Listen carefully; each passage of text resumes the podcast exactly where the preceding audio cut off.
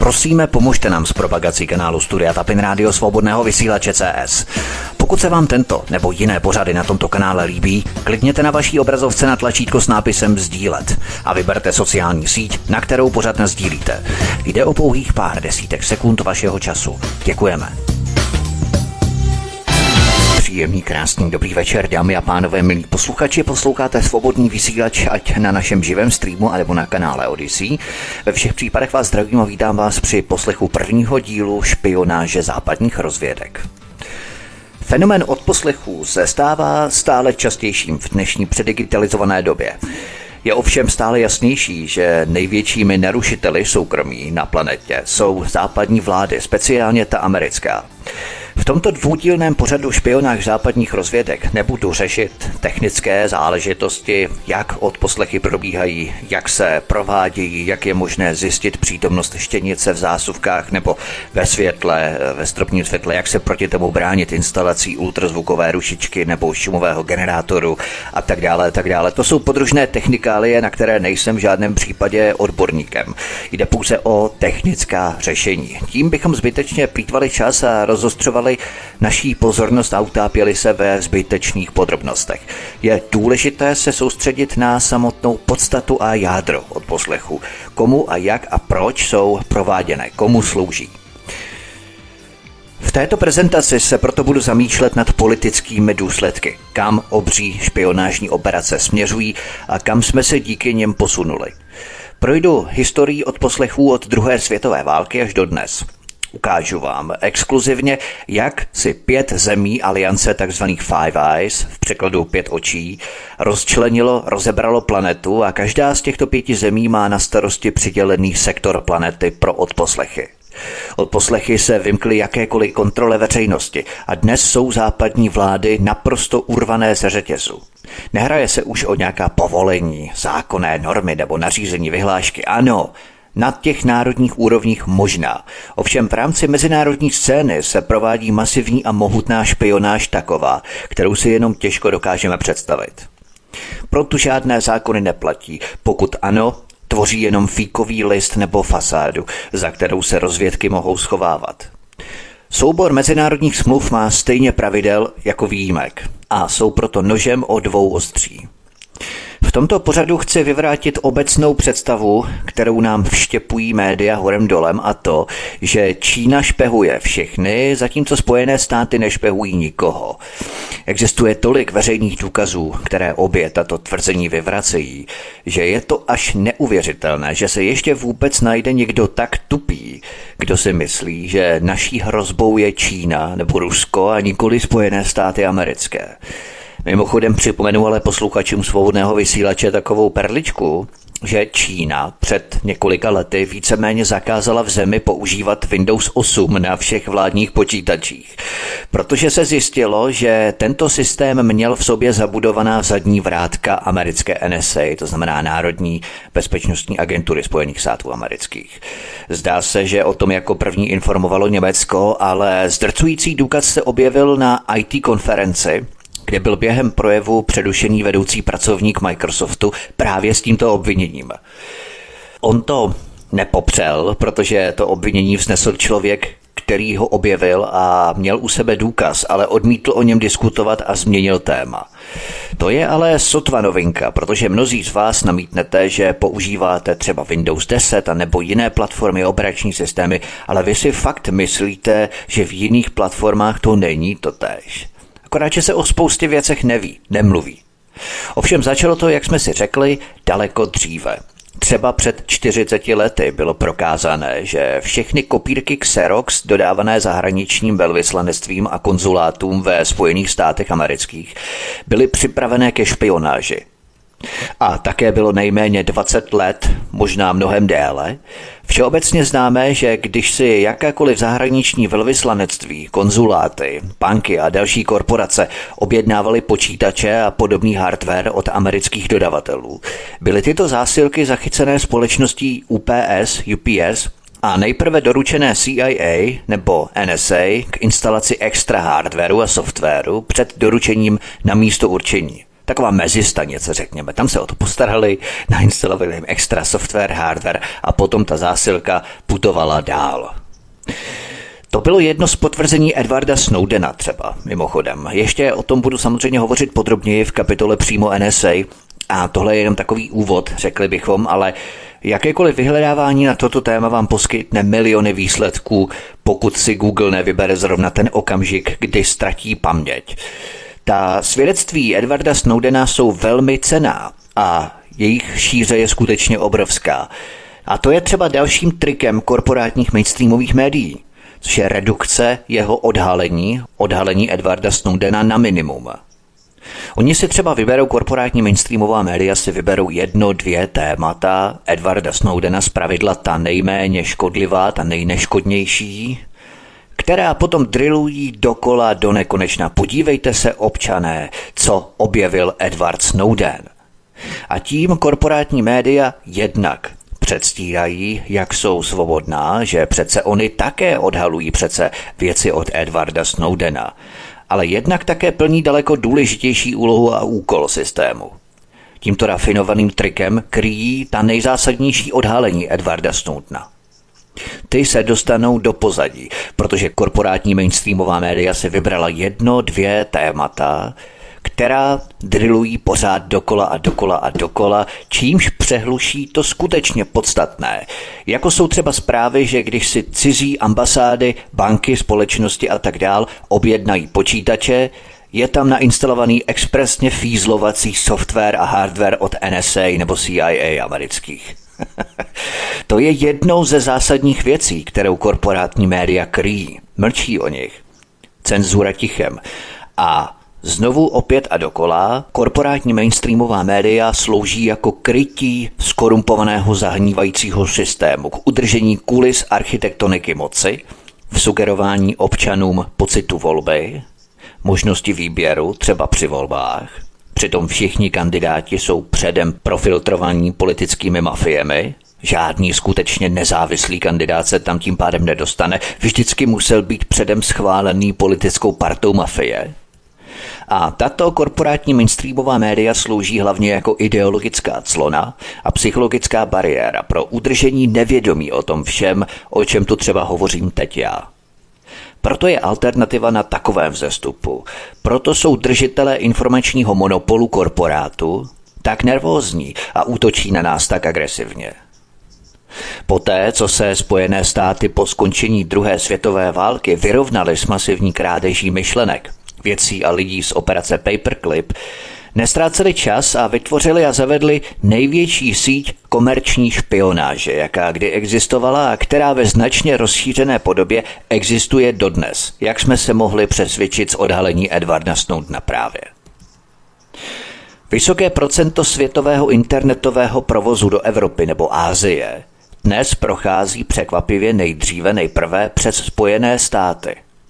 Naprosto nelogicky, řekli bychom. Musíme si ale uvědomit, že tohle je výsledek dlouhodobého provozu v komunikaci. Jak vždycky ve svých pořadech říkáváme, musíme se vypravit na samotný začátek, položit základy tématu, díky tomu až teprve pochopíme to dnešní vyústění tématu. Takže to, že většina evropské a asijské komunikace na internetu prochází nejprve přes Spojené státy, je výsledkem historických základů. Vypravme se tedy na úplný začátek. Pojďme se podívat na první kapitolu Začátky signálního zpravodajství.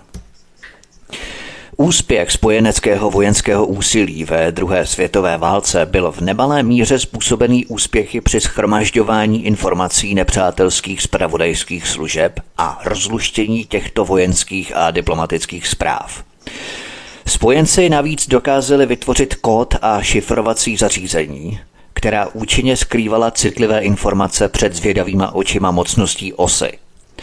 Díky těmto koordinovaným programům signálního zpravodajství byly spojenecké informace v bezpečí a nepřátelé zůstávali zranitelní. Na konci konfliktu druhé světové války ovšem začala studenou válku vyvolávat nová mocnost, Sovětský svaz. Tyto signální zpravodajské agentury najednou měly nového nepřítele, na kterého museli obrátit své elektronické oči a uši. Diplomatickým základem, který stál u zrodu systému projektu tzv. Echelon, k tomu se potom dostaneme podrobněji, je dohoda UK-USA. Tato dohoda je velmi důležitá a tvoří vlastně úplný základ toho všeho, v čem se nacházíme dnes. Tato dohoda UK-USA má své kořeny v alianci Brusa-Komint, tedy komunikační zpravodajství, která vznikla na počátku druhé světové války a kterou 17. května 1943 ratifikovala i Velká Británie a Spojené státy americké. Organizace Commonwealth SIGINT, to znamená signální zpravodajství, vytvořená v letech 1946 až 1947, sdružovala tedy poválečné zpravodajské agentury Spojeného království, Kanady, Austrálie, Nového Zélandu a Spojených států amerických. V roce 1947 byla mezi Spojenými státy a Velkou Británií uzavřena dosud tajná dohoda UK-USA, která definovala vztahy mezi odděleními pro signální zpravodajství těchto vlád. Přímé dohody mezi Spojenými státy a těmito agenturami také definují složité vztahy, do kterých se tyto organizace zapojují. Mezi těmito agenturami je na prvním místě americká národní bezpečnostní agentura NSA, která zastupuje americké zájmy. NSA je označená jako první smluvní strana. Potom anglické vládní komunikační ústředí GCHQ podepsalo dohodu UK-USA jménem Velké Británie a jeho partnerů ze Společenství národů v oblasti signálního zpravodajství. A tímto se do té dohody zapojili australské ředitelství pro obranné signály DSD, Kanadský institut pro bezpečnost komunikací CSI a novozélandský vládní úřad pro bezpečnost komunikací GCSB. Ačkoliv jsou tyto agentury vázané dalšími přímými dohodami se Spojenými státy a mezi sebou navzájem, jsou tyto 4 země považované za druhé strany smlouvy UK-USA. To znamená, první strana je NSA, druhá smluvní strana je Velká Británie, Kanada, Austrálie, Nový Zéland a mezi třetí strany patří Německo, Japonsko, Norsko, Jižní Korea a Turecko. Existují zdroje, které naznačují, že do této skupiny může být v omezené míře zahrnutá i Čína. Pojďme se podívat na další kapitolu, program Shamrock, telegrafie a telefon. Tato situace tedy existovala na konci druhé světové války s telegrafií a telefonem, čehož americká vláda okamžitě plně využila. Za plné spolupráce společností jako RCA, ITT anebo Western Union, které přenášely téměř veškerý telegrafní provoz ve Spojených státech, byly Národní bezpečnostní agentuře NSA denně poskytované mikrofilmové kopie všech telegrafů, které vstupovaly do Spojených států, opouštěly je a procházely jimi, to znamená tranzitní telegramy. V tomto případě se konkrétně jednalo o projekt Shamrock, zahájený v roce 1945 s cílem získat přístup ke každé telegrafní zprávě při hledání obchodních informací, které by mohly pomoci americkým firmám být takzvaně konkurenceschopnější na mezinárodních trzích. Když tento program Shamrock začínal, prvním zamýšleným cílem bylo samozřejmě Německo, protože tato země už prokázala svou obrovskou převahu ve vědě a vývoji. Ovšem dalším cílem se přirozeně rychle stal celý zbytek světa. Agentura pro bezpečnost ozbrojených sil AFSA a potom její nástupkyně Národní bezpečnostní agentura NSA už měly přímý přístup ke každodenním mikrofilmovým kopiím všech příchozích, odchozích a transitních telegrafů prostřednictvím Western Union a jejich přidružených společností RCA a ITT. Operace Shamrock trvala poměrně dlouho, až do 60. let. Systém Shamrock se tehdy dramaticky změnil poté, když kapelové společnosti začaly americké NSA poskytovat magnetické počítačové pásky, které NSA umožnily procházet všechny zprávy počítače Harvest a vyhledávat v nich konkrétní klíčová slova, místa, odesílatele nebo adresáty. Projekt Shamrock se stal natolik úspěšným, že v roce 1966 NSA a CIA založili na dolním Manhattanu, Lower Manhattan, kde sídlily kanceláře telegrafních společností, krycí společnost CIA s krycím názvem LP Medley. V době největšího rozmachu projektu Shamrock tiskli a analyzovali agenti NSA zhruba 150 000 zpráv měsíčně. V květnu 1975 ale kritika kongresu začala program Shamrock vyšetřovat a odhalovat. V důsledku toho jej ředitel Národní bezpečnostní agentury NSA Louis Allen ukončil.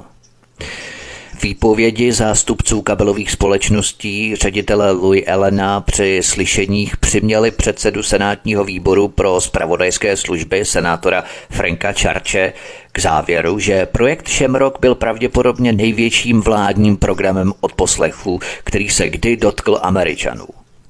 Proslulé senátní vyšetřovací výbory Franka Churche jsem probíral v mém 5dílném cyklu Krvavá historie CIA velmi podrobně.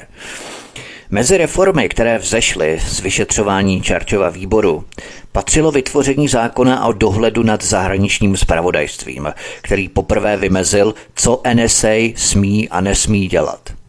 Nový zákon zakazoval plošné, bezzákazné získávání nespracovaných telegrafů, jaké bylo poskytované v rámci programu Shamrock. Rovněž zakazoval svévolné sestavování sledovacích seznamů obsahujících jména Američanů. Na základě zákona o dohledu nad zahraničním zpravodajstvím byl ovšem zřízený tajný federální soud Foreign Intelligence Surveillance Court, aby se Národní bezpečnostní agentura NSA mohla zaměřit na amerického občana anebo cizince s trvalým pobytem ve Spojených státech, tedy držitele zelené karty. Ve Spojených státech musí od tohoto soudu získat tajný příkaz. K získání tajného příkazu a povolení musí úředníci NSA prokázat, že osoba, na kterou se chtějí zaměřit, je buď agentem cizí moci, anebo je zapojená do špionáže anebo terorismu. Mnoho lidí se při neznalosti těchto základních skutečností domnívá, že masivní odposlouchávací systém Patriot Act začal teprve až po 11. září 2001, tedy vyfabulované hrozbě neviditelného terorismu na každém rohu. Ovšem to je chyba si myslet. Proto vždy říkám, že musíme jít od začátku celého probíraného fenoménu, abychom chápali to, v co tento fenomén vyústňuje dnes. A to je právě program Shamrock, který už masově odposlouchával a sledoval veškerou komunikaci telegramu a telefonů, které procházely přes Spojené státy. Před půlstoletím, nikoli až Patriot Act. Podívejme se na další kapitolu sesterský projekt Minaret. Projekt Minaret, sesterský projekt Shamrocku, zahrnoval vytvoření sledovacích seznamů osob obviněných z tzv. Podvratné domácí činnosti jednotlivými zpravodajskými službami a FBI. Oč jiné to bylo u nás před listopadem 1989. Když zkoumáme, hloubáme, pátráme, okutáme těmito informacemi, tak začínáme zjišťovat, že fízlovací programy a techniky jsou dnes daleko propracovanější než samotná STB a KGB dohromady před listopadem 1989. Zbavme se už pro boha konečně toho vrcholně trapného myšlenkového uvěznění v těch dokola drilovaných mýtech. Kdo špicluje, kdo fízluje? Západní vlády. Na tyto americké seznamy podvratných živlů byly zařazené takové osobnosti třeba jako Martin Luther King, Malcolm X, Jane Fondová, John Bezová a doktor Benjamin Spock. Poté, co nejvyšší soud ve Spojených státech vydal v roce 1972 rozhodnutí ve věci Kate, podle kterého prezident sice může jednat na ochranu země před nezákonnou a podvratnou činností, jejímž cílem je svrhnout vládu, ale stejná pravomoc se nevztahuje na bezdůvodné elektronické sledování v domácích organizacích, začal být vyvíjený tlak na projekt Minaret. Tehdejší americký generální prokurátor Elliot Peterson projekt Minaret zastavil, jakmile se o jeho činnosti dozvědělo Ministerstvo spravedlnosti. A to navzdory skutečnosti, že FBI, která spadá pod Ministerstvo spravedlnosti, se aktivně podílela na vytváření seznamů sledovaných osob společně s NSA a dalšími zpravodajskými službami. V letech 1967 až 1973 bylo na seznamy projektu Minaret zařazeno více než 5925 cizinců a 1690 organizací a občanů Spojených států. Navzdory rozsáhlým snahám utajit zapojení americké NSA do projektu Minaret, ředitel NSA Louis Allen v roce 1975 před senátním výborem pro zpravodajské služby vypověděl, že NSA vydala více než 3900 zpráv o Američanech zařazených na seznamy sledovaných osob. Kromě toho Úřad bezpečnostních služeb NSA vedl v letech 1952 až 1974 zprávy o nejméně 75 tisícech Američanech. Tento seznam obsahoval jména všech, kteří byli zmíněni v zachycené zprávě NSA. Posloucháte první epizodu z dvoudílného cyklu Špionské západní rozvědky. Od mikrofonu svobodného vysílače Studia Tapin Rádio a nebo na kanále Odisí vás zdraví Vítek. Písnička je před námi a po ní pokračuje. Hezký večer a příjemný pohodový poslech. Od mikrofonu svobodného vysílače Studia Tapin Rádio a nebo na kanále Odisí vás zdraví Vítek. Posloucháte první epizodu z dvoudílné série cyklu pořadu Špionské západní rozvědky.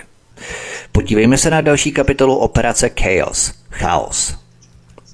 Tuto operaci Chaos jsem probíral tuším ve druhém díle mého pětidílného cyklu Krvavá historie CIA z října minulého roku 2021.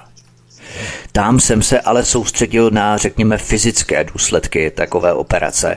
Ovšem teď se zaměřím na stránku odposlechů, abych tyto dva aspekty důsledně chirurgicky hermeticky skalpelem oddělil. Je mně jasné, že obě stránky spolu samozřejmě souvisí, ale považoval jsem za nutné to neslučovat, ale hermeticky oddělit. Tehdy jsem se zaměřoval přímo na CIA, čili to mě přímo vedlo k těm praktickým důsledkům. Zatímco teď se zaměřím na NSA, což naopak mě vede k zaměření stránky odposlechů. Zatímco americká NSA byla zaneprázdněná špehováním vlastních amerických občanů prostřednictvím projektu Shamrock a Minaret, CIA se zapojila do domácí špionáže zahájením operace Chaos. Prezident Lyndon Johnson schválil vytvoření oddělení domácích operací CIA, jehož účelem bylo, cituji, vykonávat centralizovanou odpovědnost za řízení, podporu a koordinaci tajných operačních aktivit v rámci Spojených států. Konec citace. Když tehdejší prezident Lyndon Johnson nařídil řediteli CIA Johnu McConovi, aby toto oddělení domácích operací CIA využil k analýze rostoucích protestů vysokoškolských studentů proti politice a administrativy vůči válce ve Vietnamu, byly zřízené dvě nové jednotky, které se zaměřily na protiválečné demonstranty a organizace. Tou první jednotkou byl projekt Resistance, který spolupracoval se správci vysokých škol, bezpečnostními složkami kampusů a místní policií na identifikaci protiválečných aktivistů a politických disidentů. Tím druhým projektem byl projekt Merrimack, který monitoroval všechny demonstrace konané v oblasti Washingtonu DC. CIA pak začala sledovat studentské aktivisty a infiltrovat protiválečné organizace tím, že ve spolupráci s místními policejními odděleními prováděla vloupání, nelegální vstupy, takzvané tehdy se označovaly jako blackback jobs, něco jako úkoly černých pytlů ve smyslu tajné, černé pytle. CIA s policií prováděla ale také výslechy a elektronické sledování. Po nástupu prezidenta Richarda Nixona do úřadu v roce 1969 byly všechny tyto aktivity domácího sledování sloučené do operace Chaos. Po odhalení účasti dvou bývalých agentů CIA na vloupání do Watergate, zveřejnění článku o operaci Chaos v New York Times a rostoucím zájmu distancování se od nezákonných domácích špionážních aktivit, CIA operaci Chaos ukončila. Během jejího trvání ale Churchův výbor a Komise pro aktivity CIA na území Spojených států odhalili, že CIA shromáždila spisy o více jak 13 tisícech osobách, včetně 7 tisícech občanů Spojených států a tisícech domácích organizací. To je, panečku, fízlování první třídy. STB mohla doslova blednout. Oč odlišnější byly tyto aktivity STB od CIA, NSA nebo FBI. Podívejme se na další kapitolu Five Eyes a program Echelon. Projekt Shamrock se vyvinul v program Echelon, psáno Echelon, kdybyste si to chtěli vyhledat, který dělal sice stejné věci, ale v téměř nekonečně větším a globálním měřítku. Program Echelon začal špionáží Velké Británie vůči Rusku a východní Evropě. Do tohoto plánu se nakonec zapojily Spojené státy a poté se vyvinul v něco, čemu se říká síť Five Eyes, 5 očí v překladu. Tato skupina sítě Five Eyes představuje nejmocnější špionážní klub na světě. Tajná síť komerčního shromažďování a analýzy informací ohromujících rozměrů, kterou zkonstruovaly Spojené státy a do které se zapojila Austrálie, Kanada, Nový Zéland a Velká Británie. Konkrétně je tento program Five Eyes, respektive Echelon, vyvíjený ve spolupráci s za prvé anglickým vládním komunikačním ústředím, už jsem to tady probíral, to ještě jednou zopakuji, to znamená s anglickým vládním komunikačním prostředím, za druhé kanadským institutem pro bezpečnou komunikaci, za třetí australským ředitelstvím pro obranné signály a za čtvrté novozélandským generálním úřadem pro bezpečnost komunikací. A samozřejmě za páté Spojené státy, Národní bezpečnostní agentura NSA. Jak jsem popisoval výše, tyto organizace spojuje tajná dohoda UK-USA, psáno dohromady. Tato dohoda byla uzavřená v roce 1947, jenom opáčko takové od začátku, jejíž podmínky a změní této smlouvy dohody zůstávají mimochodem až dosud utajené. Tento systém Echelon má poměrně jednoduchou konstrukci.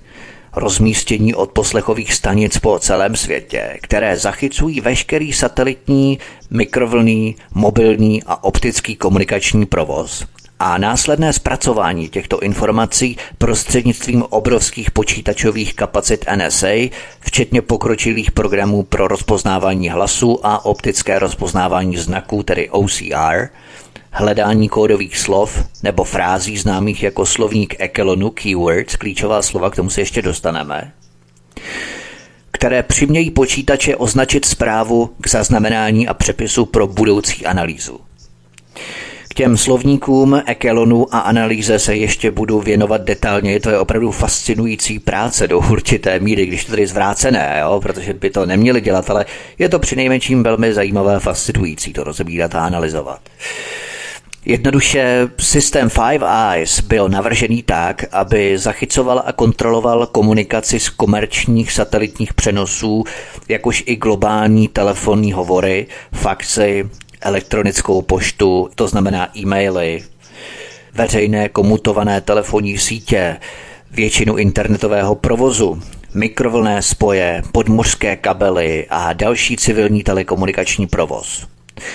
Účelem je získat přístup ke komerčně výhodným informacím, které by mohly vytvořit konkurenční výhody velkým firmám, většinou americkým, protože ostatní členové Echelonu nepůsobí ve většině průmyslových oblastí, které se týkají Spojených států. Tento systém je natolik sofistikovaný, že třeba využívá rozpoznávání tzv. Hlasových otisků k identifikaci řečových vzorců cílových osob při mezinárodních telefonních hovorech a automaticky rozhoduje o tom, které hovory bude sledovat.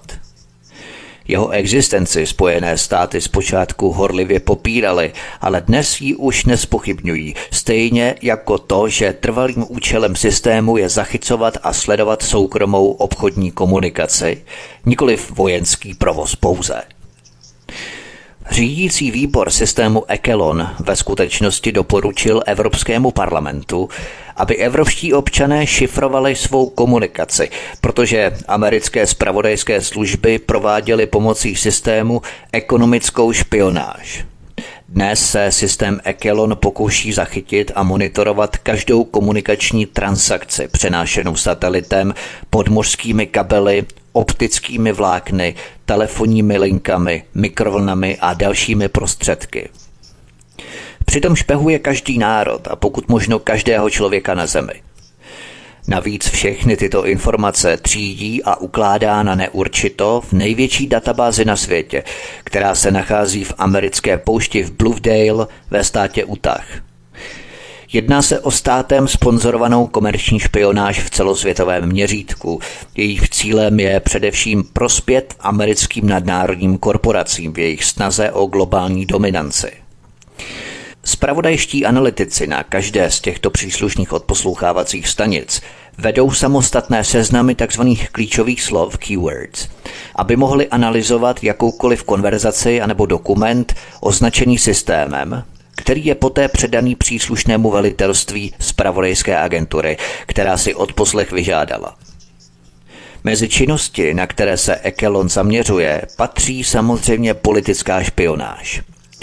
Od konce druhé světové války se americké zpravodajské služby soustavně dopouštějí pošlapávání práv a svobod Američanů.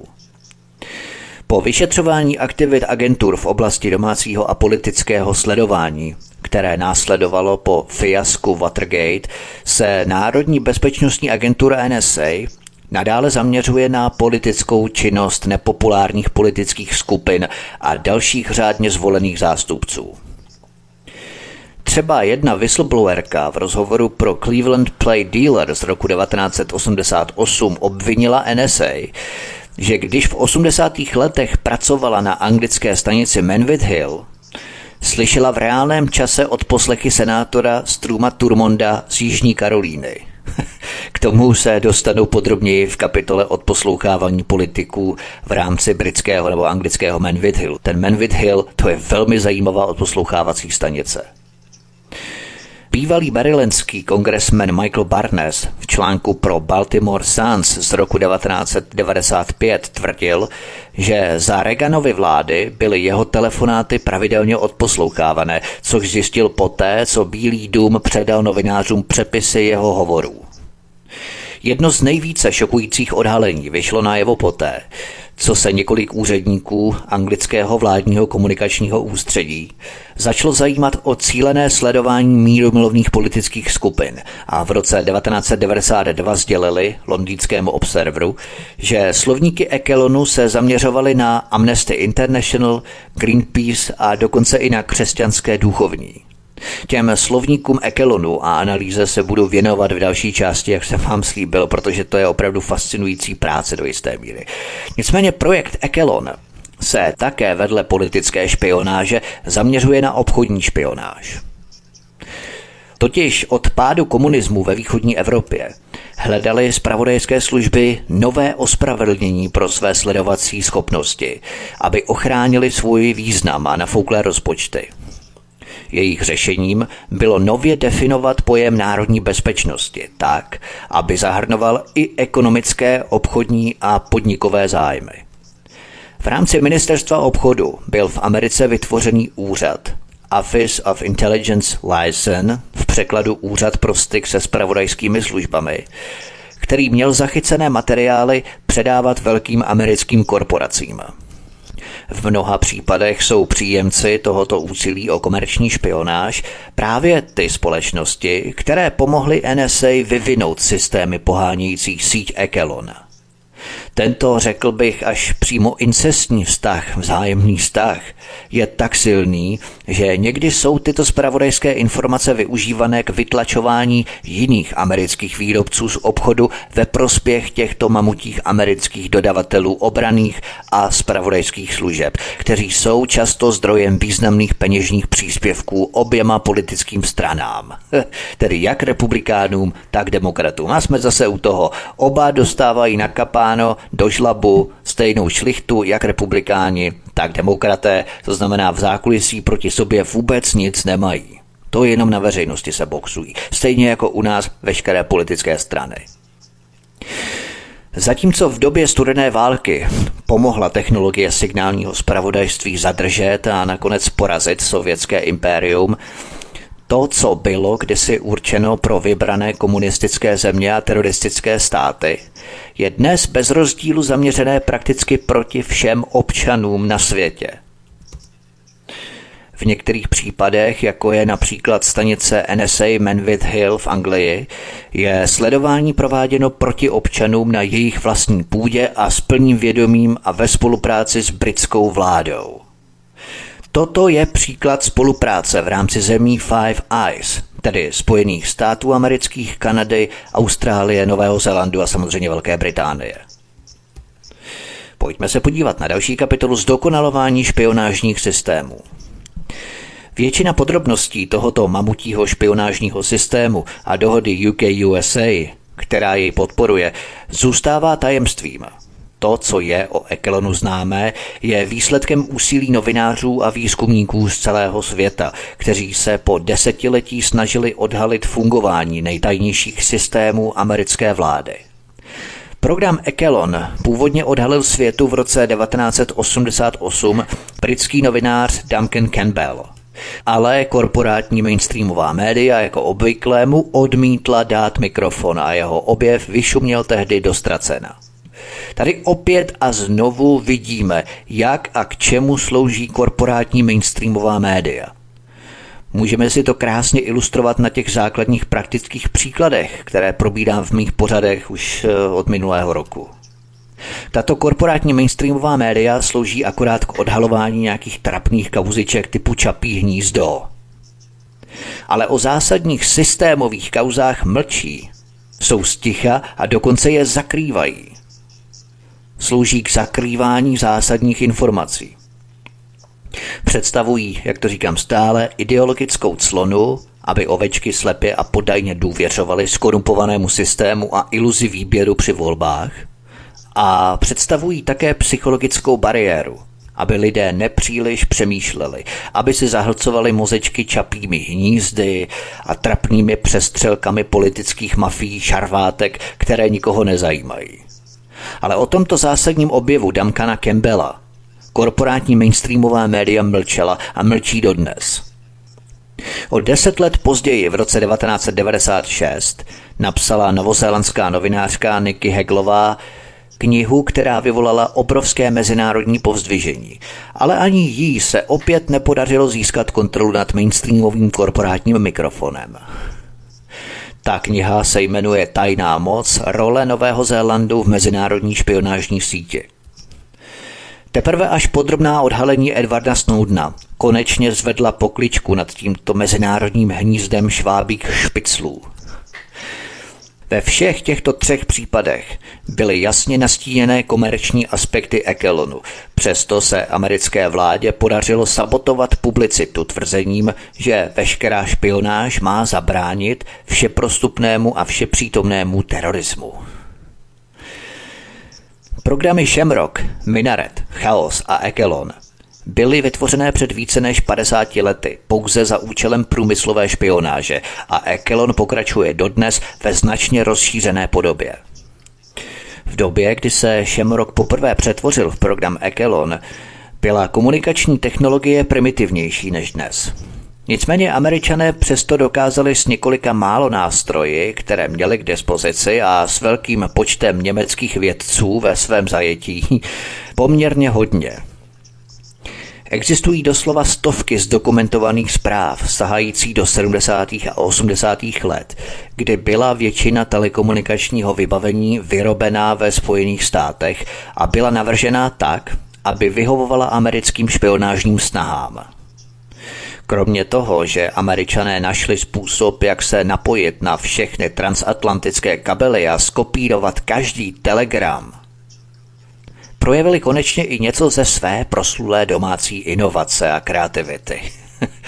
Například všechny faxy a většina velkých kancelářských kopírek, přinejmenším ty, které vyráběl Xerox, vyjížděly z továrny připravené na špionáž se zadními dvířky a instrukcemi k přeposílávání veškerého obsahu na přijímací místo Echelonu. Existují také stovky zdokumentovaných zpráv o tom, že CIA instalovala špionážně připravené tiskárny Xerox na všech zahraničních ambasádách ve Spojených státech a že Motorola vyráběla telekomunikační sítě se zadními vrátky do amerického systému Echelonu a instalovala je po celém světě. Když americká vláda potom tvrdí, že shromažďuje pouze údaje týkající se terorismu, no je to samozřejmě obrovská lež, lež obrovského rozsahu. Tyto procesy nikdy nepolevily, naopak se staly chytřejšími a obtížněji odhalitelnými. Samotné vlády se staly prohnanějšími v hledání záminky k masovému špehování. A právě terorismus a v současné době covidismus poskytl našim vládám a establishmentu, globálním elitám, veškeré ospravedlnění, které potřebovali k rozvoji ještě větší schopnosti špehovat naše takzvané nepřátele, spojence i vlastní občany, tedy nás všechny. Systém Echelon je výsledkem tohoto koncentrovaného úsilí. Dnes je to agenda covidismu, která tyto záminky fízlování vlastních občanů ještě více rozšiřuje. Dříve neviditelný terorismus, který byl nikde a všude a proti kterému nás vlády chránily fízlováním. A dnes je to neviditelný virus, covidismus, který je nikde a všude a proti kterému nás vlády také chrání fízlováním. Všímáte si té fascinující paralely? Pořád stejné schéma na totální kontrolu špiclování, fízlování vlastních občanů. Jak nás stisknout pod krkem, škrtit, nepovolit, než do nás narvou tu spásnou jehlu vakcínu, po které se ale nakazíme stejně. Tím ale fízlování nekončí, prohlubuje se dál. Satelity, které létají tisíce kilometrů nad našimi hlavami, přesto mohou špehovat i ty nejmenší detaily na Zemi. Tajné ponorky, které brázdí dna oceánů, jsou schopné se napojit na podmořské komunikační kabely. A to všechno pohání efektivní mašinérie signálního zpravodajství 5 zemí Five Eyes. Existuje soustředěné úsilí šéfů zpravodajských agentur a federálních orgánů činných v trestním řízení a zástupců amerického kongresu a tak dále, aby obhájili schopnosti Echelonu. To se jim daří až dodnes. Posloucháte první epizodu z dvoudílného cyklu Špionské západní rozvědky. Od mikrofonu svobodného vysílače Studia Tapin Rádio a nebo na kanále Odisí vás zdraví Vítek. Písnička je před námi a po ní pokračuje. Hezký večer a příjemný pohodový poslech. Od mikrofonu svobodného vysílače Studia Tapin Rádio a nebo na kanále Odisí vás zdraví Vítek. Posloucháte první epizodu z dvoudílné série cyklu pořadu Špionské západní rozvědky. Podívejme se na další kapitolu Komerční špionáž. Musíme už konečně sundat ty klapky na očích a uvědomit si, že už od konce druhé světové války vláda Spojených států využívá CIA, FBI a NSA k celosvětové obchodní špionáži, jejímž cílem je napomáhat konkurenceschopnosti amerického průmyslu a činí tak s mnohem větší fantazií, než jak se projevilo v odhalení Edwarda Snowdena. Jak čas plynul a zdá se, že studená válka končila, americké zpravodajské služby potřebovaly nový účel. Tak je americká vláda přeorientovala na státem sponzorovanou komerční špionáž jako ofenzivní opatření, jehož cílem bylo udržet tehdejší obchodní nadvládu Spojených států tím, že zajistí potenciální krádež každého nového komerčního nápadu odkudkoliv na světě. A pak, že Čína plagiuje. Gerald Bark, který působil jako výkonný ředitel poradního výboru pro zahraniční zpravodajství prezidenta Richarda Nixona, tvrdí, že komerční špionáž byla vládou Spojených států schválena už v roce 1970. Bark se vyjádřil, že, cituji, obecně jsme doporučili, aby bylo ekonomické zpravodajství od nynějška považované za funkci národní bezpečnosti Spojených států s prioritou, která bude rovnocenná diplomatickému, vojenskému a technologickému zpravodajství. Konec citace. Aby zpravodajské služby vyhověly potřebě informací o mezinárodních obchodních transakcích, zřídili v rámci Ministerstva obchodu malé, nezveřejňované oddělení Úřad pro zpravodajské styky. Tento úřad dostává od amerických zpravodajských služeb zprávy o probíhajících mezinárodních obchodech, které diskrétně předává společnostem, které o ně požádají anebo mohou mít o tyto informace zájem. I hned po svém nástupu do úřadu v lednu 1993 prezident Bill Clinton doplnil mašinérii firemní špionáže vytvořením Národní ekonomické rady. A tato Clintonova Národní ekonomická rada dodává vybraným společnostem ukradené komerční zpravodajství s cílem zvýšit konkurenceschopnost Spojených států. Jiný úředník uvedl, cituji, sběr zpravodajských informací ve Spojených státech není zadávaný americkými společnostmi, zadává ho vláda. Zpravodajské informace o komunikacích jsou ale předávané prostřednictvím kanálu agentury, mimo jiné Ministerstvu obchodu a Bílému domu. Existuje formální kanál pro předávání údajů komunikačního zpravodajství společnostem. Konec citace. Důkazy o přelévání ekonomických zpravodajských informací lze nalézt ve veřejných zprávách, včetně článku v Baltimore Suns z roku 1996, který napsal, že Ministerstvo obchodu běžně předává tyto informace vybraným vedoucím pracovníkům amerických společností. Můžeme tedy směle odložit stranou výhrady americké vlády, že provádí pouze dobrou špionáž související s terorismem, zatímco země jako Čína provádějí špatnou špionáž s cílem ukrást obchodní tajemství. Kradou Spojené státy americké. Když Edward Snowden odhalil rozsah celosvětové sítě NSA pro shromažďování zpravodajských informací, mnoho amerických představitelů se snažilo ze všech sil odvrátit kritiku tvrzením, že shromažďují pouze informace související s terorismem, zatímco Čína shromažďuje komerční informace. Poté ale několik zemí, včetně Německa a Brazílie, zveřejnilo informace, že americká národní bezpečnostní agentura NSA ve skutečnosti pronikla do mnoha jejich obchodních podniků a kradla průmyslové technologie a tajemství.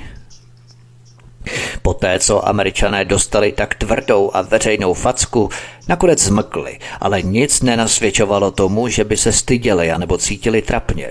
Jenom normálně litovali toho a štvalo je, že byli přistižení. Nic víc. Schopnosti Echelonu špehovat zahraniční společnosti nejsou ničím novým, ale Clintonova administrativa povýšila jejich využívání doslova na umění. Závěrem této kapitoly uvedu několik praktických příkladů této obchodní nebo komerční špionáže. Třeba v roce 1990 německý časopis Der Spiegel odhalil, že NSA zachytila zprávy o chystaném obchodu za $200 milionů mezi Indonésií a japonským výrobcem satelitů NEC Corp. Poté, co do jednání zasáhl prezident George Bush starší tehdy ve prospěch amerických výrobců, byla zakázka rozdělená mezi japonský NEC Corp a americký AT&T. Kdyby o té zakázce Američané tehdy nevěděli, neměli by z toho nic. Takhle si Spojené státy ulouply část tohoto připravovaného biznisu mezi Indonésií a Japonskem. Dále třeba v roce 1994 CIA a NSA zachytili telefonické hovory mezi brazilskými představiteli a francouzskou firmou Thomson CSF o radarovém systému, který chtěli Brazilci zakoupit od Francouzů. Konkurentem byla i americká firma Raytheon a zprávy vypracované na základě odposlechů byly předané Raytheonu. A nebo třeba v září 1993 prezident Bill Clinton požádal CIA, aby špehovala japonské výrobce automobilů, kteří navrhovali automobily s nulovými emisemi, a aby tyto informace předala velké trojce amerických výrobců automobilů, to znamená Ford, General Motors a Chrysler. Nebo v roce 1995 deník New York Times informoval o tom, že NSA a tokijská pobočka CIA se podíleli na poskytování podrobných informací týmu vyjednávačů amerického obchodního zástupce Mickeyho Cantora v Ženevě, který čelil japonským automobilkám v obchodním sporu.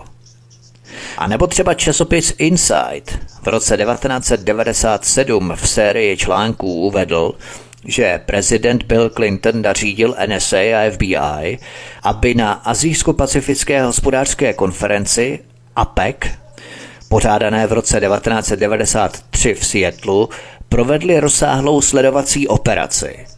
A jeden ze zpravodajských zdrojů pro tento příběh uvedl, že na té akci bylo odposloucháváno více než 300 hotelových pokojů, což mělo za cíl získat informace o probíhajících obchodech s ropou a vodními elektrárnami ve Vietnamu, které byly předávané vysoce postaveným sponzorům demokratické strany ucházející se o tyto zakázky.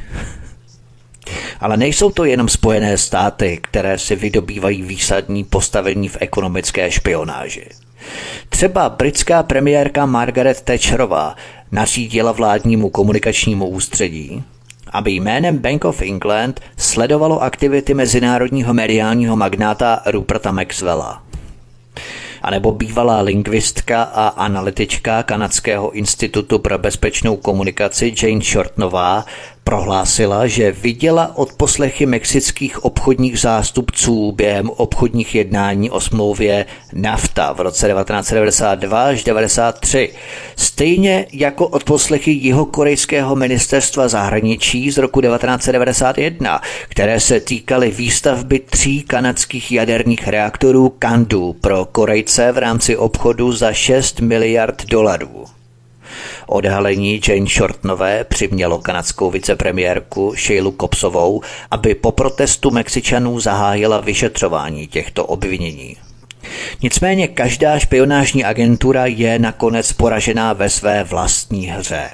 Kanadský špion Mike Frost v knize Spy World vypráví, jak náhodný odposlech mobilního telefonu amerického velvyslance v Kanadě v roce 1981, který hovořil o připravované dohodě o dodávkách obilí, kterou se Spojené státy chystaly podepsat s Čínou, poskytl Kanadě americkou vyjednávací strategii pro tuto dohodu. Tyto informace byly využité k tomu, aby byly Spojené státy předražené Kanadou, tedy Kanada je předražila, nabídla lepší cenu, což vedlo k uzavření 3letého kontraktu v hodnotě $2,5 miliardy pro Canadian Wheat Board. O rok později Kanadský institut pro bezpečnou komunikaci opět přelstil americkou NSA, když Kanada získala $50 milionů na prodej pšenice do Mexika. Dalším znepokojivým trendem týkajícím se současného komerčního využití Echelonu je incestní vztah, o kterém jsem hovořil, který existuje mezi zpravodajskými službami a americkými korporacemi, které vyvíjejí technologie pohánějící jejich špionážní systém. Mnohé z těchto společností, které získávají nejdůležitější komerční odposlechy, Lockheed, Boeing, L'Oreal, TRW, Raytheon a tak dále, se podílejí na výrobě a provozu mnoha špionážních systémů, které tvoří Echelon. Tajné dohody mezi zpravodajskými službami a jejich dodavateli jsou děsivé ve svých mrazivých účincích na vytváření jakékoliv zahraniční anebo dokonce domácí konkurence. Stejně důležité ovšem je, že jde o hrubé zneužití zdrojů financovaných daňovými poplatníky a zneužití schopností zpravodajských služeb. Pojďme na další kapitolu Světový fízlové, Spojené státy, Izrael, Francie či Rusko. Spojené státy nejsou jediným státem, který se této činnosti věnuje.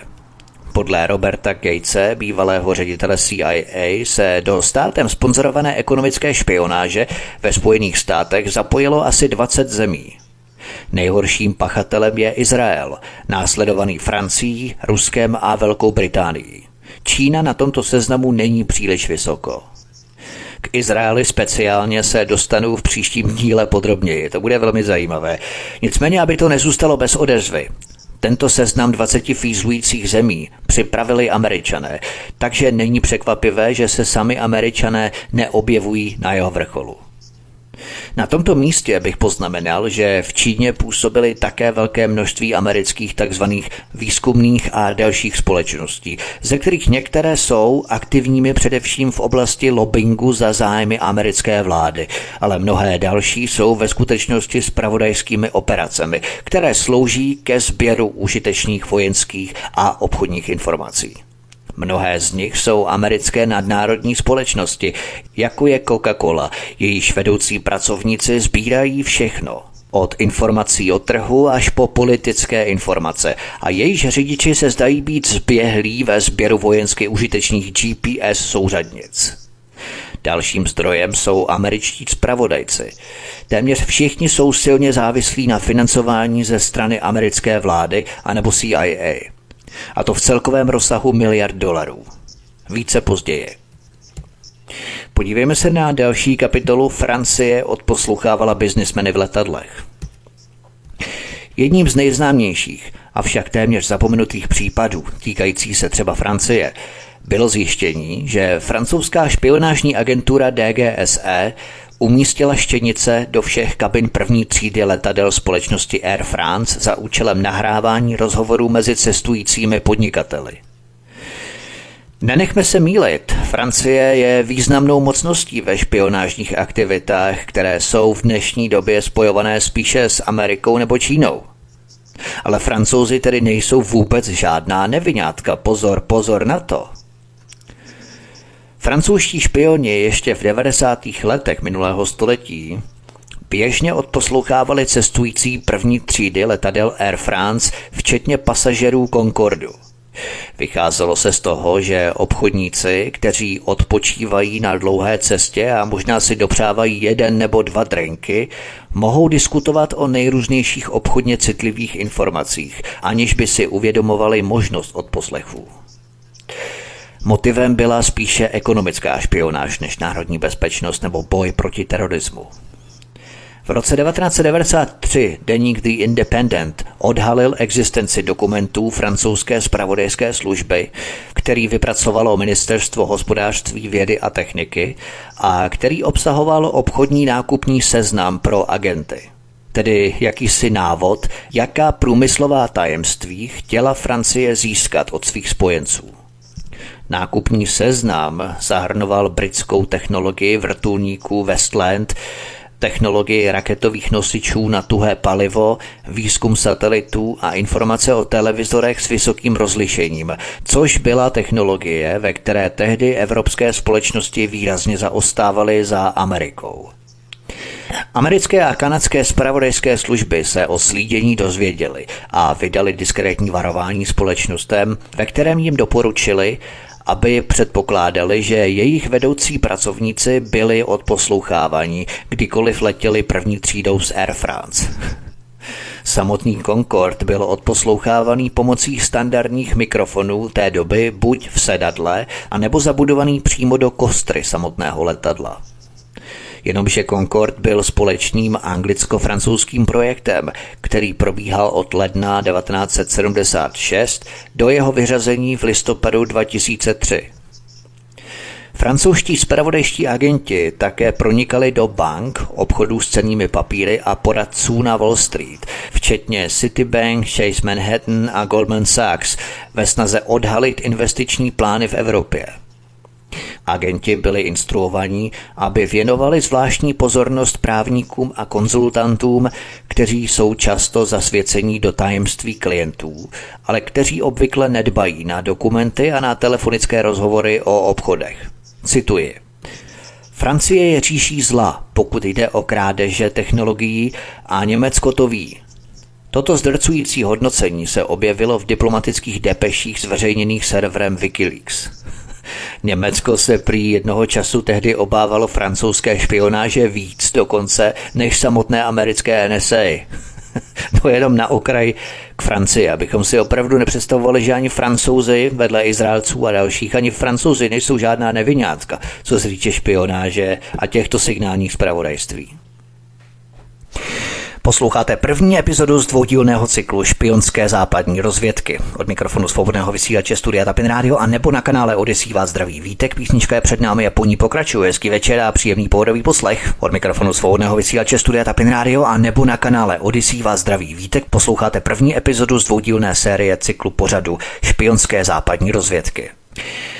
Pojďme se podívat na další kapitolu Národní bezpečnostní agentura NSA.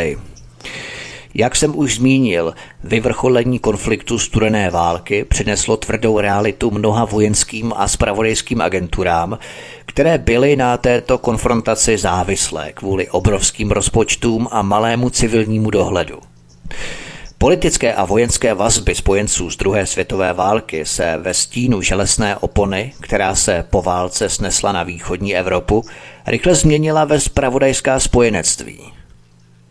Pro některé zpravodajské agentury ale konec studené války znamenal pouze změnu poslání a zaměření, nikoliv úbytek pracovních sil anebo finančních zdrojů. A jednou z takových amerických vládních organizací je Národní bezpečnostní agentura NSA. Její předchůdkyní byla Agentura pro bezpečnost ozbrojených sil AFSA, která se teprve potom přetvořila na Národní bezpečnostní agenturu NSA. Prezident Harry Truman založil NSA v roce 1952 prezidentskou směrnicí, která je dodnes tajná. Vláda Spojených států existenci NSA uznala až v roce 1957. Jejím původním úkolem bylo provádět pro Spojené státy signální zpravodajství a komunikační bezpečnost. Prezident Ronald Reagan přidal NSA v roce 1984 úkoly v oblasti bezpečnosti informačních systémů a v roce 1988 úkoly v oblasti školení o bezpečnosti operací. Zákon z roku 1986 pověřil NSA podporou bojových operací pro ministerstvo obrany. NSA sídlí ve Fort George Meade, která se nachází mezi Washingtonem DC a Baltimorem ve státě Maryland. Může se pochlubit nejzáviděníhodnějším množstvím zpravodajského vybavení a personálu na světě. NSA je největším světovým zaměstnavatelem matematiků, ve kterém pracují největší týmy tvůrců a luštitelů kódů, jaké kdy byly shromážděné. Jejich úkolem je rozluštit šifrovací kódy zahraniční i domácí elektronické komunikace a odhalené zprávy předat obrovskému týmu kvalifikovaných lingvistů, kteří je přezkoumávají a analyzují ve více než 100 jazycích. Americká NSA je také zodpovědná za vytváření šifrovacích kódů, které chrání komunikaci americké vlády. NSA se podílí především na vytváření nových technologií sledování a rozluštění kódů. Dále NSA navádí ostatní spolupracující agentury na jejich cíle a poskytuje jim školení a nástroje k zachycení, zpracování a analýze obrovského množství zpravodajských signálů. Americká NSA disponuje pravděpodobně technologicky nejvyspělejším komunikačním, počítačovým a kódovacím vybavením ze všech vládních agentur na světě.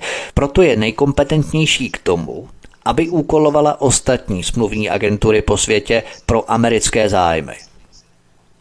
Navzdory rozpadu komunismu v bývalém Sovětském svazu a v celé východní a střední Evropě se tajná NSA nadále rozrůstá exponenciálním tempem, pokud jde o rozpočet, lidské zdroje a špionážní schopnosti. Ostatní země si všimly rychlého růstu zdrojů a zařízení NSA po celém světě a odsoudili rozsáhlé špehování svých občanů ze strany NSA. Dokonce už v lednu 1998 Evropský parlament zveřejnil předběžnou zprávu, která podrobně popsala výzkum provedený nezávislými výzkumníky. Tato zpráva Evropského parlamentu z ledna 1998 odhalila rozsáhlou síť špionážních technologií Spojených států, která běžně monitoruje telefonní, faxové a e-mailové informace o občanech na celém světě, zejména ovšem v Evropské unii a Japonsku.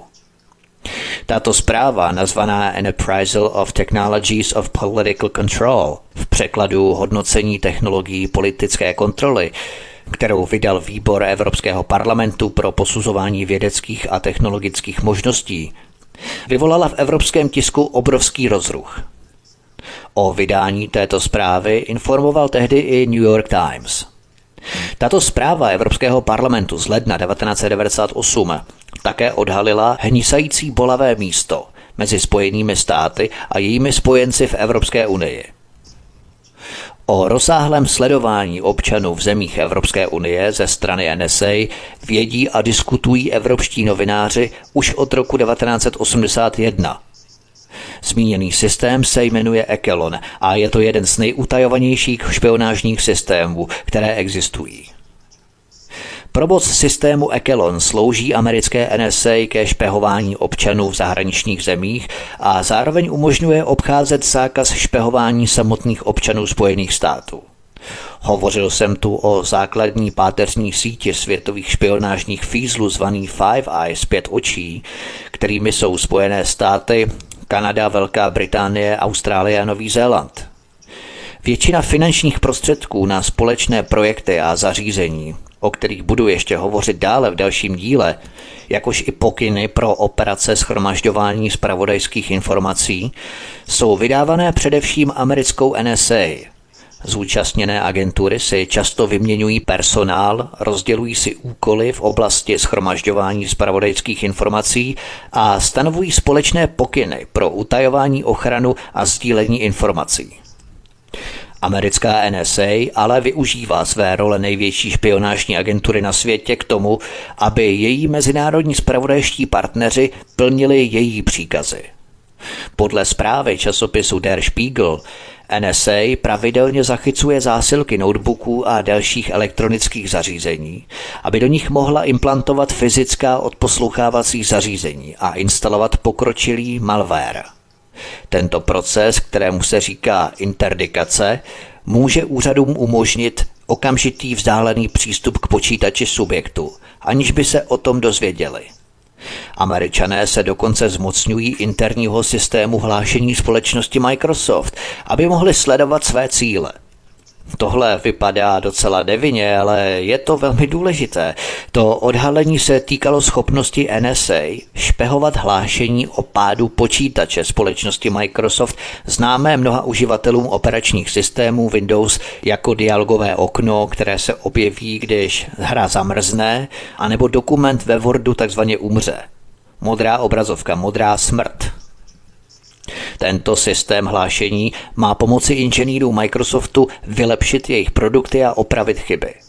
Jenomže Der Spiegel uvedl, že NSA tato hlášení o pádu systému Windows prosívala, aby také pomohla špionům vniknout do počítačů se systémem Windows. Tyto odposlechy provádí superhackerský tým NSA, známý jako Tailored Access Operation, v překladu něco jako přístupové operace na míru. Tento tým je vykreslovaný jako elitní tým hackerů, specializujících se na krádeže dat s nejtěžších cílů. Není nemožné dodat malware do cílového počítače dodatečně, ale riziko je mnohem nižší, pokud lze sledovací nástroje nainstalovat dříve, než se zařízení dostane ke kupujícímu.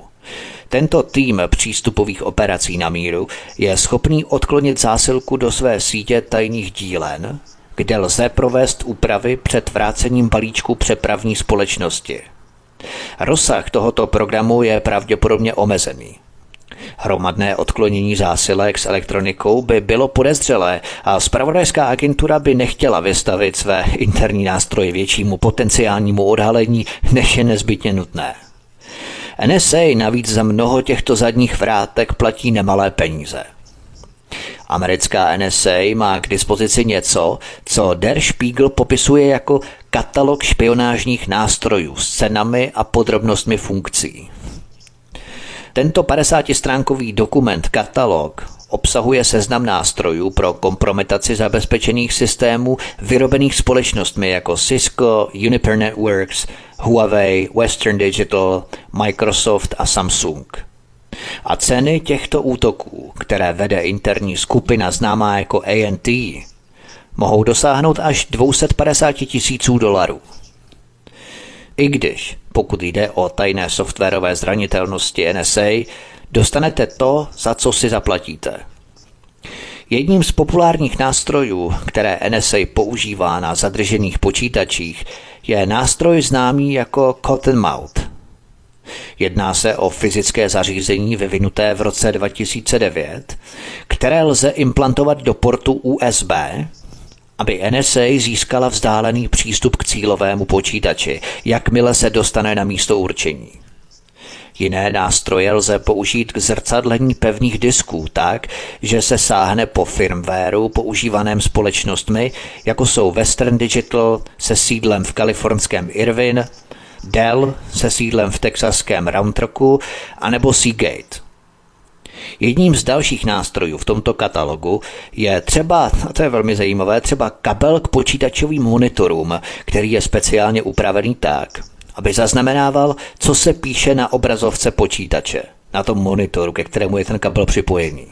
Neuvěřitelné, co oni dokážou. A pak jsou třeba v katalogu pro NSA k dispozici třeba USB klíče, tajně vybavené rádiovými vysílači pro vysílání ukradených dat po rozhlasových vlnách, anebo falešné základnové stanice určené k zachycení signálů mobilních telefonů na cestách a tak dále a tak dále.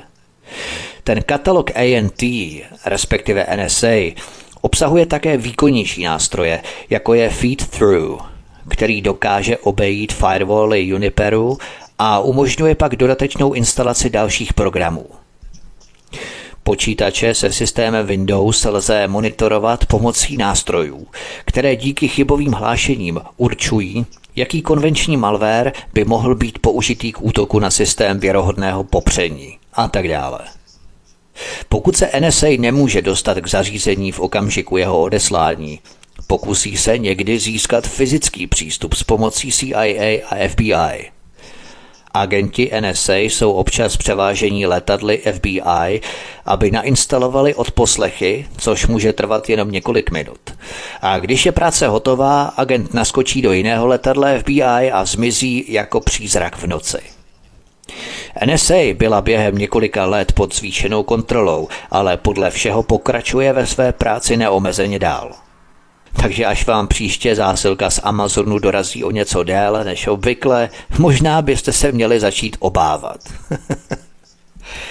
Podívejme se na poslední kapitolu našeho dnešního prvního dílu špionáže západních rozvědek a tou kapitolou je rozdělení světa zeměmi Five Eyes. Dnes se rozsáhlá síť, vytvořená komunitou zemí Five Eyes, rozprostírá po celém světě i ve vesmíru.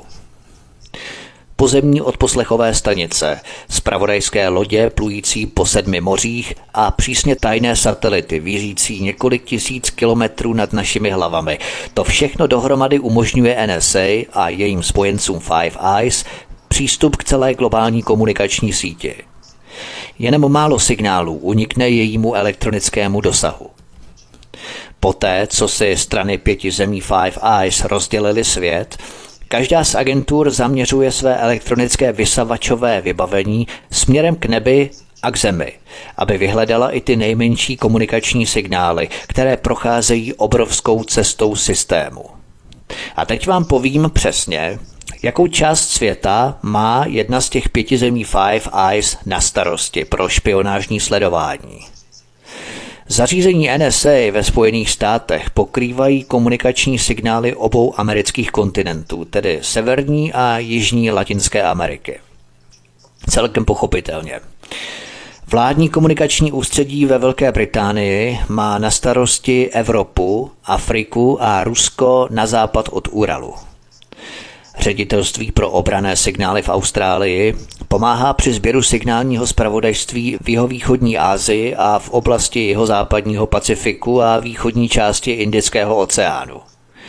Generální úřad pro bezpečnost komunikací na Novém Zélandu odpovídá za sběr dat v jižním Pacifiku, zejména ve skupině ostrovních států v jižním Pacifiku. Institut pro bezpečnou komunikaci v Kanadě zajišťuje odposlech dalších severních ruských a severoevropských a amerických komunikací. A teď už přesně víme, jaká z 5 zemí Five Eyes má na starosti jakou část planety světa. Když si vezmeme třeba globus, můžeme si to hezky rozdělit. Tak a to byla taková minikapitolka, poslední kapitolka, abych ukončil tento pořad, to je konec pro dnešní díl z špionáže západních rozvědek.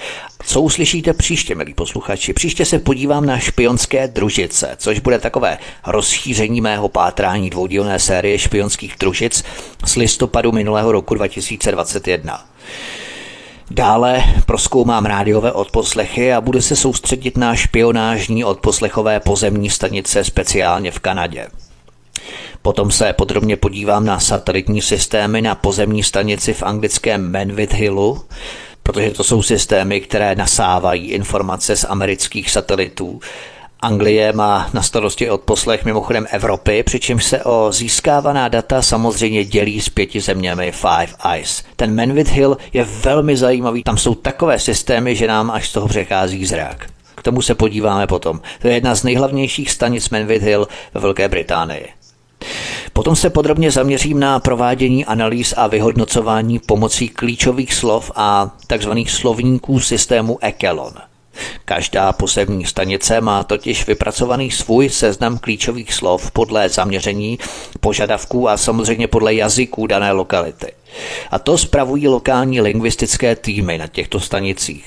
To je velmi zajímavé, to je fascinující práce, na to se podíváme v příštím díle. Stejně jako se podívám na to, jak sice démoni chtějí mít trvalou nadvládu nad většinovým obyvatelstvem svých zemí, ale jak to tak bývá, chronicky podezřívaví démoni se fízlují sami navzájem pro získání politické převahy a bodů nad svými soupeři a oponenty. I na to se podrobně podívám, v tomto směru samozřejmě praktické příklady. Podívám se také na skandál, který zveřejnila americká CBS o tom, jak jednoduše se dají odposlouchávat mobilní telefony. Až nás to šokuje a jde nejenom o iPhony, ale i o Apple, respektive Androidy. Lidé mají podvědomě totiž utkvělou představu, že mobily jsou na volání anebo SMS-kování, ale v podstatě máme citlivé odposlouchávací zařízení přímo v naší vlastní kapse. A nebo domácnosti. A to byl možná účel dobromyslného zavedení mobilních telefonů, aby občané měli pohodlí. Ale vždycky, když je nabídnuto občanovi nějaké pohodlí nebo nějaký komfort, tak většinou zatím je nějaký čert, který zatím vykukuje. Kdo chce být ve spojení, musí mít mobilní telefon přece. Podívám se na hysterii, kterou rozpoutala aliance 5 zemí Five Eyes kolem čínské Huawei a na zadní vrátka západních technologií, kterými se provádí špionáž americkou NSA. Podívám se také na spřežení Ameriky a Německa, které nejenom díky operaci Paperclip pokračovalo i dlouhé dekády po druhé světové válce. Americká zpravodajská služba CIA a německá tajná služba BND celé dlouhé dekády vlastnili a ovládali švýcarskou šifrovací společnost Crypto AG. A také se podívám na skandál Izraele v rámci Pegasu, ale také na skandál Dánska a Ameriky, kdy Američané byli v Dánsku napojení na transatlantické kabely, na podmořské kabely, aby mohli odposlouchávat evropské politiky a další vysoké úředníky a získávat je pro spolupráci jako agenty z blízkých pozic kolem těchto politiků. Nejenom na to se podívám v druhém díle od poslechu v rámci špionských západních zpravodajských rozvědek, takže zůstaňte s námi, budeme rádi a budu velmi rád, když mi zanecháte vaše postřehy, návrhy a nebo třeba další informace, které máte k dispozici, o kterých víte, protože samozřejmě se nemůžu dostat ke všemu, ale to ani není účel těchto pořadů se dostat úplně ke všemu a rozebírat úplně všechno, protože jinak by to bylo nudné, kdybych rozebíral úplně všechno do obrovských detailů a jednak by to nemělo takový ten spád, který potřeba by to mělo trošku dynamiku, šťávu, odpich, drive, prostě musí to frčet, ok? Takže tomu se právě budeme věnovat v dalším díle, aby to mělo trošku odpich a abychom se zaměřili i na další věci, o kterých se budeme bavit v dalším pořadu. Budu rád samozřejmě, když mi zanecháte vaše komentáře, když budete sdílet tento pořad na sociální média, na Facebook, na další sociální média, případně rozposílávat e-maily. Něco k tomu samozřejmě napíšete, aby lidé věděli, na co klikají a budu samozřejmě rád, když se registrujete a přihlásíte k odběru tohoto kanálu, kanálu Odisí, Studia Tapin Rádio Svobodného vysílače. To je velmi důležité, abyste zůstali v obraze a respektive nesmeškali jste další pořady, které chystám tady u nás na Svobodném vysílači. Od mikrofonu vás zdraví Vítek, já vám přeju příjemný zbytek dne a těším se s vámi při poslechu dalšího druhého závěrečného dílu u špionských západních rozvědek. Prosíme, pomožte nám s propagací kanálu Studia Tapin Rádio Svobodného vysílače CS. Pokud se vám tento nebo jiné pořady na tomto kanále líbí, klikněte na vaší obrazovce na tlačítko s nápisem sdílet a vyberte sociální síť, na kterou pořad nasdílíte. Jde o pouhých pár desítek sekund vašeho času. Děkujeme.